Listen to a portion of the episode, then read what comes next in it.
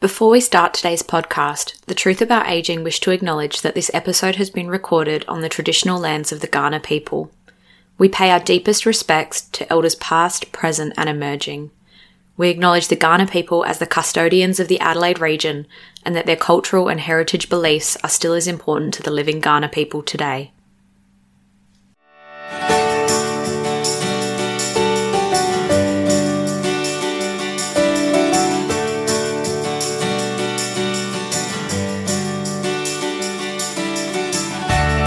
Everyone, and welcome to the Truth About Aging podcast.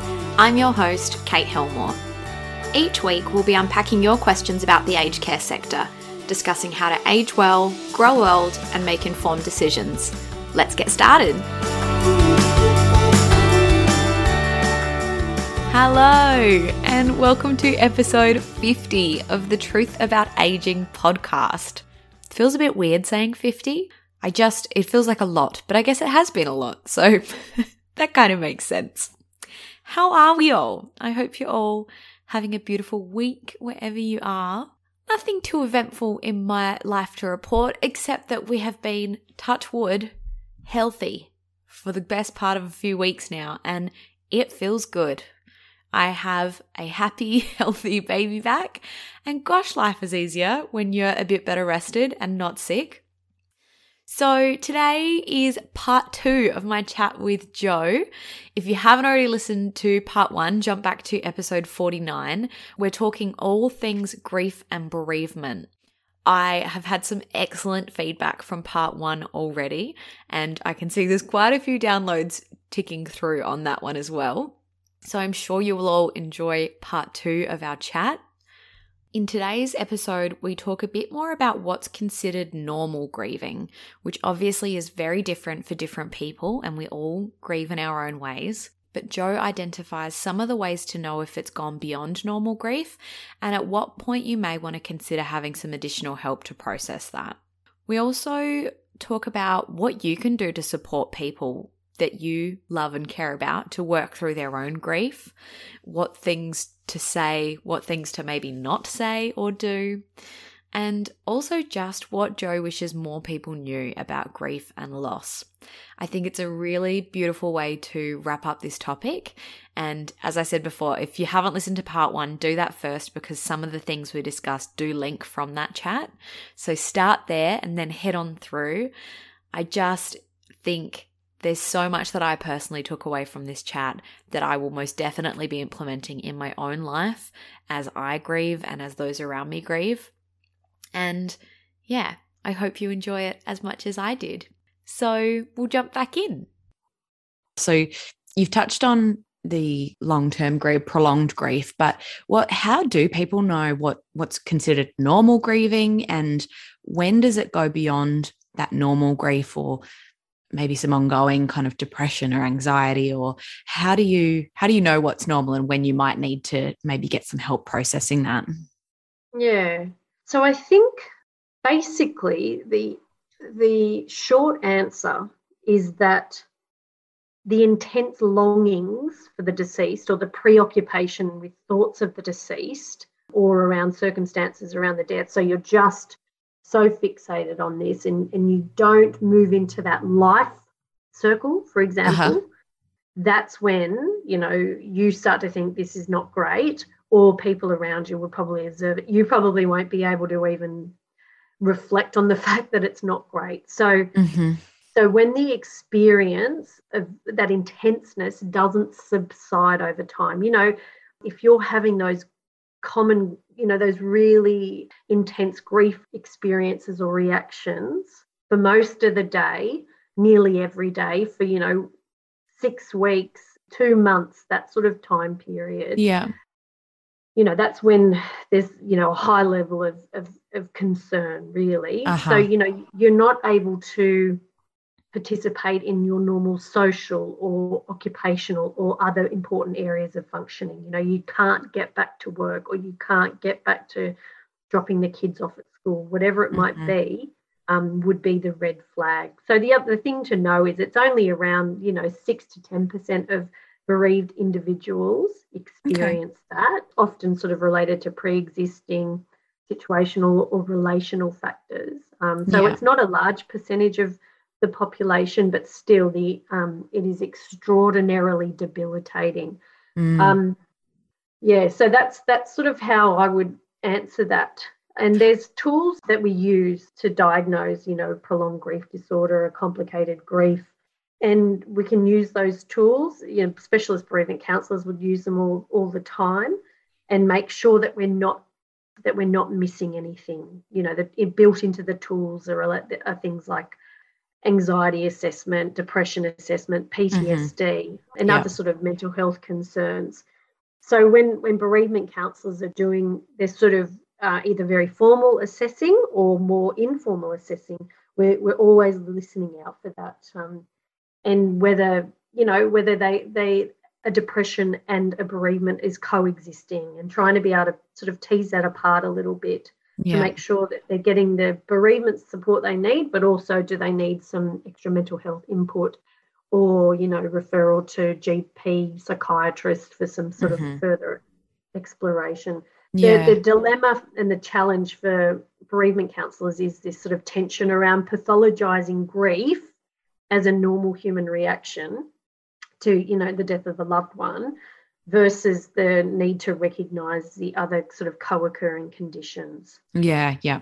So you mentioned that you, you might have, say, a referral through the hospital to a bereavement counsellor. If is there a way someone can access that more privately as well? If say they didn't have access to those services initially, but they're now recognizing they may be listening to this and going, actually, maybe there is actually something I still need to work through, and I'd love to work with a bereavement counsellor. How does someone access that? Yeah, that's an excellent question. So, for anyone, I would jump on the Australian Centre for Grief and Bereavement website Mm-hmm. to see just to get us. They've got awesome tools on there, awesome resources, and it's Australia's leading bereavement kind of organisation. Mm-hmm. So, jump on there. In Victoria, they offer counselling through the ACGB, and throughout New South Wales, there's different bereavement organisations sort of scattered throughout the state. In terms of the rest of Australia, I'm really not sure. Mm-hmm. I would just be Googling. Um, so I did it the other day, you know, bereavement counselling Sunshine Coast, for example. And yeah, that's how, you know, I would navigate it. When there's obviously there's eligibility via the mental health care plans and your GPs and psychology. If I if bereavement was your primary primary concern, I would be looking for a psychologist that specializes in that. Um, Yeah. They they sometimes don't necessarily have the expertise for Mhm. bereavement. They have other expertise, so that's how I'd be looking at that. The other thing that would be really useful is the carers gateway. So if you're a, you were a carer for someone and you're experiencing, you know, like a pretty complicated grief, Carers New South Wales or the Carer Gateway can also link you in with a counsellor. As can there's a new 1300 number. If people wanted to Google Grief Line, that's a oh gosh, I can't remember if it's federal or state. But if Okay. you Google Grief Line, they have telephone counselling as well. Oh, wonderful. There are so many resources out there. I think often it is people not knowing where to find them or which way to kind of be directed, but that's so helpful to have those ones. Absolutely. And I think the other thing is I talk to people often and they've, you know, had experiences with counsellors previously or psychologists previously and they've not had great experiences. So they're kind of reluctant. Uh huh. And it's always about the fit. You know, if you're not going to always fit with the person. So you might need to try a couple of times or work out what's the best approach for you. You know, like some people really love face to face and they want face to face. Other people want to do it on the phone or via telehealth because, you know, that suits them and their life. I think don't stop if the first time it doesn't work. You know, that's Yeah. really important Such a good to- point. to address. And the other thing around it is making space for grief in whatever way that looks. I was talking to a woman the other day who said, Oh, what do I need to talk to you for? Um, there's nothing wrong with me. And she told me that um, she doesn't need counselling. She's been getting some acupuncture and um, having some relaxation at her, you know, natural therapist or whatever it Yep. is. and that's totally fine. Basically, Yeah. she's acknowledging that she's grieving, but talking therapy isn't for her. So she's found an alternative, which is awesome. And that's often the case. Often Mm-hmm. talking therapy isn't the way for everyone. So whether it's something like that woman or whether it's music or art or dance, whatever it might be, it's about allowing yourself time to sort of process that loss in whichever way suits you best. Yeah, that's such a good point. So, what what can people do to work their way through grief of losing a loved one? I know that's a, a massive question in itself, but are there some key things that you help guide people through to assist them with their grief? Yeah, yeah, and we've touched on a few of them already, but I think for me, most importantly, is allowing that expression of feeling and thought, whatever it might be. You know, like be open to it and, and let it out. Don't bottle it up. Don't hold on to it because it's Mhm. damaging long term. Um, really give yourself the time and the space to to acknowledge everything you're feeling and thinking. When we are grieving, our innate behaviors and personalities exacerbate in grief. So if you're someone who drinks, you will drink more. If you're a smoker, you will smoke more. Mhm. Uh, if you're quiet and introverted, you'll go more into yourself. Loud and talkative, the same. You know, you'll be louder or, um, and more talkative. Yep. So I guess it's around being gentle on yourself with those personality traits, but also, you know, particularly if you are someone who uses alcohol and drugs, just be kind of mindful around your limits and and not damaging yourself. You know, in the movies, there's a tragedy, someone dies, and the first thing that's done is that the spouse is given, you know, a temazepam or something. That is Yeah. so unhelpful. I remember having an argument with a doctor about that. You know, when a when a grieving daughter was really over overcome with with emotion when her mother died in the hospital, and the doctor was like, "Oh, I'll just write her up a script," and I was Oh, like, gosh. "No, we've got to feel the feels." yes, that's- she's got got to be able to process it a little. That's right, yeah, not be zonked. You know, Oh. give yourself time and permission to grieve. Try not Mhm. to isolate yourself. That's really hard if if you're a bit of a loner anyway. Um, Mhm. but try not to. But also and also accept the help and support of others. We are terrible in Australia for saying yes to offerings of help and support. We need to be, Mm. get better at, at doing that. The other thing that's really important is to, you know, be assertive and tell others what you need. Yeah. Um, set boundaries is really important. And and you know, sometimes part of my role is to say that to people and let them know it's okay to set boundaries around whatever it is they need boundaries set. Don't compare your grief to others Mhm. your grief is yours and you know don't let people tell you what you should or shouldn't be doing that is just awful like i was talking to a woman the other day and her partner had died and they'd spent 10 years building this beautiful house on the water and you know a huge house and one of her friends had said oh well what are you going to do now Are you're going to sell the house and downsize and you know like um because you don't need to be living in Oh. this giant house anymore Oh, yeah, really unhelpful. So Yeah. unhelpful for people. And I think being wary of those types of advice givers is really important. Mhm. Like if suggestions of advice givers make sense, give them a try. But if if they don't make sense to you at the time, just leave it. Ignore Yeah. them. yeah. Um, I guess on on that, and I think this could be a whole nother a whole nother episode in itself.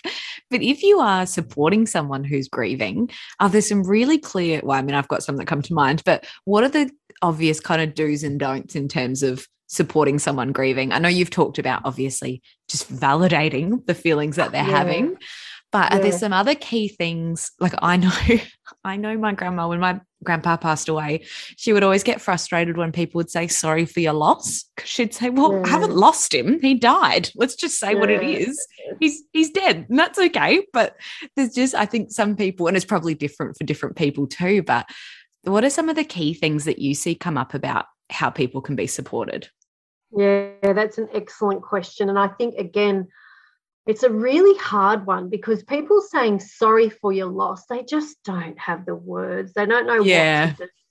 Um, and so, for some reason, we have this idea about that's what we say. Uh huh. You know, like instead of saying whatever, you you know, I'm so sorry to hear about Jim, or you know what I mean? Like, Mm-hmm. so again, yeah, that having confidence to engage with a grieving person is a, just in itself a massive thing, and we could spend a whole um, Yes. other session on it. But I think there's some key things. I'll I'll, I'll read them out because I've got them in front of me. So Yep. what we call it is companioning. And Uh-huh. it's something that I wish more people knew about when it comes to grief and loss. You know, companioning the bereaved, it's this work by a guy called Alan Wolfelt. And he has 11 tenants, and I'll read you my three top tenants. So it's about being present to another person's pain, you know, being aware that you can't take the pain away and being Mhm. okay with that. You know, you need to just listen with your heart and not analyze with your head. You can't fix it. Mm-hmm.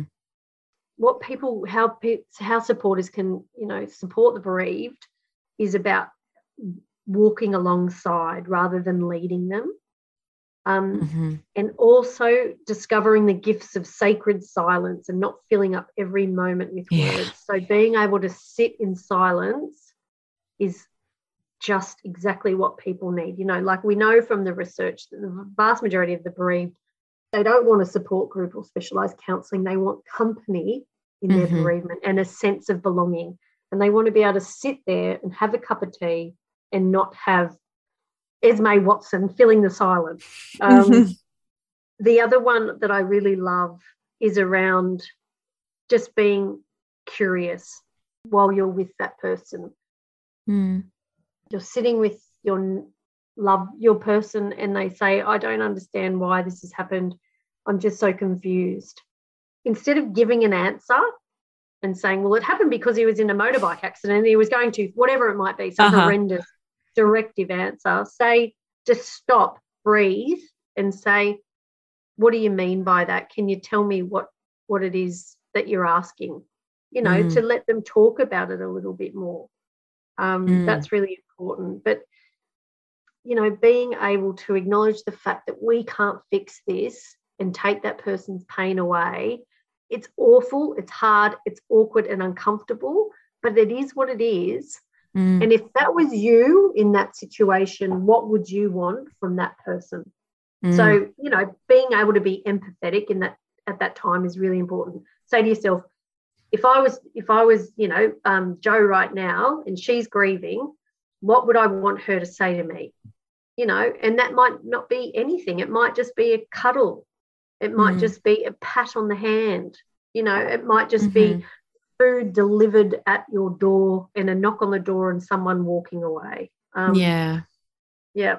Yeah. So true. I I don't think we're always great at sitting in that discomfort because as you said it is it's it's really uncomfortable and it can be awkward and it can be hard and sometimes you really don't know how to handle Yeah. it. And I think the the more you do it the easier it gets, but it, it is yeah, being okay sitting with that and letting that silence happen and not yeah, not trying to fill it or fix it. I just think so often we try fix it and there's all those kind of throwaway comments around, oh, you know, well, at least he lived a good life, or, you know, they died doing what they loved, or these kind of throwaway things that take away from the actual emotions and feelings that these people are experiencing.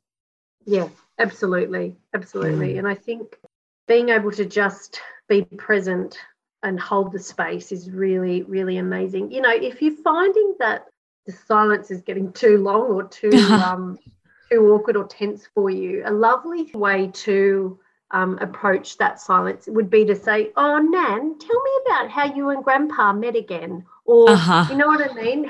So, so Yeah, that reminiscing. some- Yep, absolutely. Instigate some reminiscing or, you know, a bit of a life review or, hey, what was that song that you danced to at your wedding?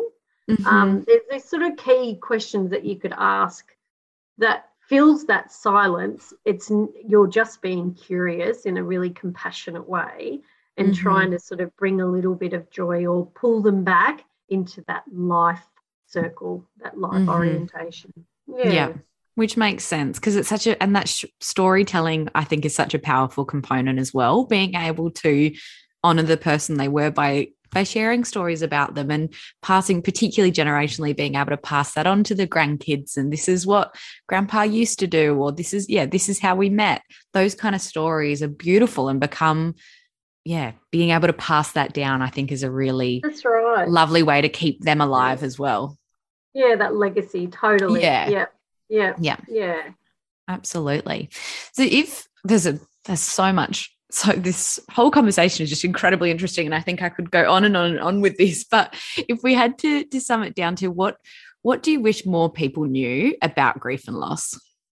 Yeah, that's an excellent question. I think you know it really speaks to the the fact that we need to develop our grief literacy again. You know, uh-huh. we need to be able to connect with people and feel okay with the silences um, and that we can't fix it. But, you know, overall, grief is normal. We need to mm. remember that. And it's, you know, we evolved to grieve because it's an adaptive process that assists in the adjustment to loss, change, and transition.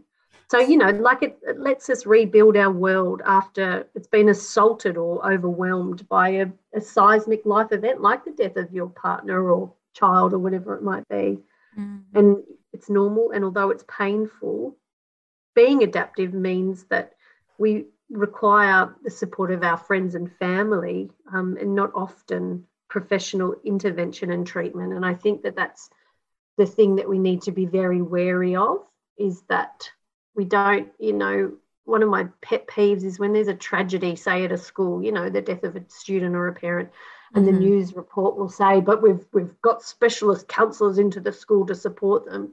you know, my dream is that everyone has, you know, death and grief literacy in that uh-huh. community and that that community supports each other at the time without needing to outsource to the specialists in inverted commas. Yeah. Absolutely, there's a place for specialists, but that human connection and building the skills and knowledge for that community is much more important because there'll be mm. another event down the track and then people can support themselves mm-hmm. um, so so that's those sort of key points is really important to me but the other the other thing that i kind of wanted to leave on is the fact that grief never disappears from our life uh-huh we have this ability it's wonderful to incorporate it into our life and it changes and moves as our life changes. So basically, it's the, the truth is that we grow around our grief, which gives it a bit more space. Yeah. Yeah. Oh, what a what a beautiful note to end on too. I think yeah. there's just it's such a it's a complex space, but it's also in some ways just so there's something really beautiful about this whole process and supporting people through it as well. And I think the more, yeah, we we have conversations about it and improve our death literacy, like you were saying, and being able to support others through it more competently, I think is just so, so important. And it's something there's so many other so many other questions and things I would like to pick your brain about, but I am conscious of your time as well. But Thank you so much for sharing all of that with us. It's just been an absolute pleasure. Thank you, Kate. It's been great. If people are interested to, mm. you know, um, engage more with this, these types of conversations, Public Health Palliative Care International, you could Google that to have a look at about uh, look at what that's about. And then Death Literacy Institute, who wrote the Death Literacy in- Index, is a really great not for profit organisation doing a lot in the capacity building space, as is the Groundswell project. So people can Google those two, uh, three things as well. Amazing. Thank you so, so much for that. And thank you for your time. Oh, too easy, Kate. Thank you.